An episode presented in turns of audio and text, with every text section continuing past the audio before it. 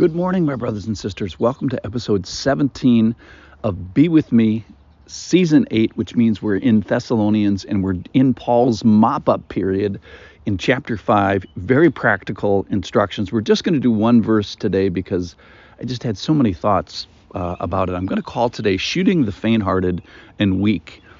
Uh, that's a little bit of a joke just to get people to listen. Uh, the idea is the the joke is the church is the only place where you where we shoot the the wounded, and that is not what Paul uh, Paul is saying uh, whatsoever. So we're going to feature today. We're going to honor, if you will, uh, or at least address the idle. But then we're going to honor and encourage and help the faint-hearted and the weak. Listen to the passage, and then we'll chat about it and think about it, and get to be some very practical things as well. This is from 1 Thessalonians chapter 5 verse 14. And we urge you brothers admonish the idle, encourage the faint-hearted, help the weak, be patient with them all. So there's three different groups here. The idle, the faint-hearted and the weak. And there's three different responses to them. Now they're in the church, they're brothers, they're people in the body of Christ he calls them brothers. Uh, the first group is the uh, idle group. The second group is the faint-hearted group, and the third group is the weak group. Uh, I just want to talk for a second about the idle group because uh, it, it's something that he's going to address again in Second Thessalonians, big time. He's already addressed it a little bit in First Thessalonians, and what it what it represents is bad theology. It's bad theology about God, bad view of God, uh, bad uh, view of work.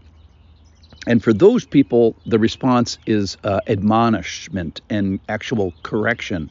So the needful thing for a person with this particular bad theology is to be uh, is to be uh, corrected. That's really all I want to say about uh, the the people that are idle. I want to focus more today on encouraging the faint-hearted and helping the weak because uh, these people apparently have good theology. They're just tired. They're at the end of the rope. They have resources that are uh, running out of steam, and they're just, you know, losing gas. The faint-hearted people, and the needful thing is to help give them gas, to help encourage them. So the weak, the help is the gas you give them is help. For the faint-hearted, the thing you give them is courage. So why would we we be faint-hearted? Well, I mean, I think it's it's kind of obvious that there's uh, sickness can do that, problems, the the piling on of problems, conflicts, people. Holy cow! Uh, persecution. We know that the, the, Thessalonians had persecutions and uh, direct opposition. We know that people had been dying around them. Chapter four talks about that a lot. So they're they're weary from grief. Uh, they we know that they have uh, some problems with uh, previous sins, and so there's probably some sin consequences that are burdening them. the deal is the Christian life is one of the walk is ups and downs and peaks and valleys and or if you want to do it by what what's their spiritual speed limit. And don't we all have people around us whose spiritual speed limit is at a crawl that are discouraged that are losing heart they're running on empty and their uh, motivation is low? And don't we have people around us whose hearts are not strong? Of course we do. That's that's what being in the in the body of Christ is is all about. All right, let's talk about the weak for a second. Uh, the weak are people that might have actually an incapacity or are without capacity, have some limitations.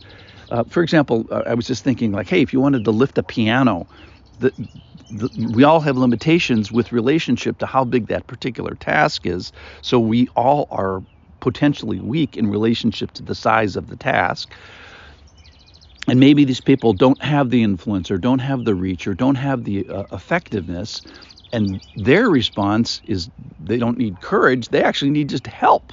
So the the two things that are like specifically tailored to these particular problems to the faint-hearted is uh, courage to the weak it's help and to everybody to all these people it's patience. These, this is a group of people that you know the, the church is full of knuckleheads it's led by knuckleheads and it's populated by knuckleheads and every once in a while we're going to need to pull out a little dose of patience all right let's go to let's go to practical things here number one about brothers that you should know people like this. You should have Christians on your radar that uh, that you know who's running strong and you know who's running on empty.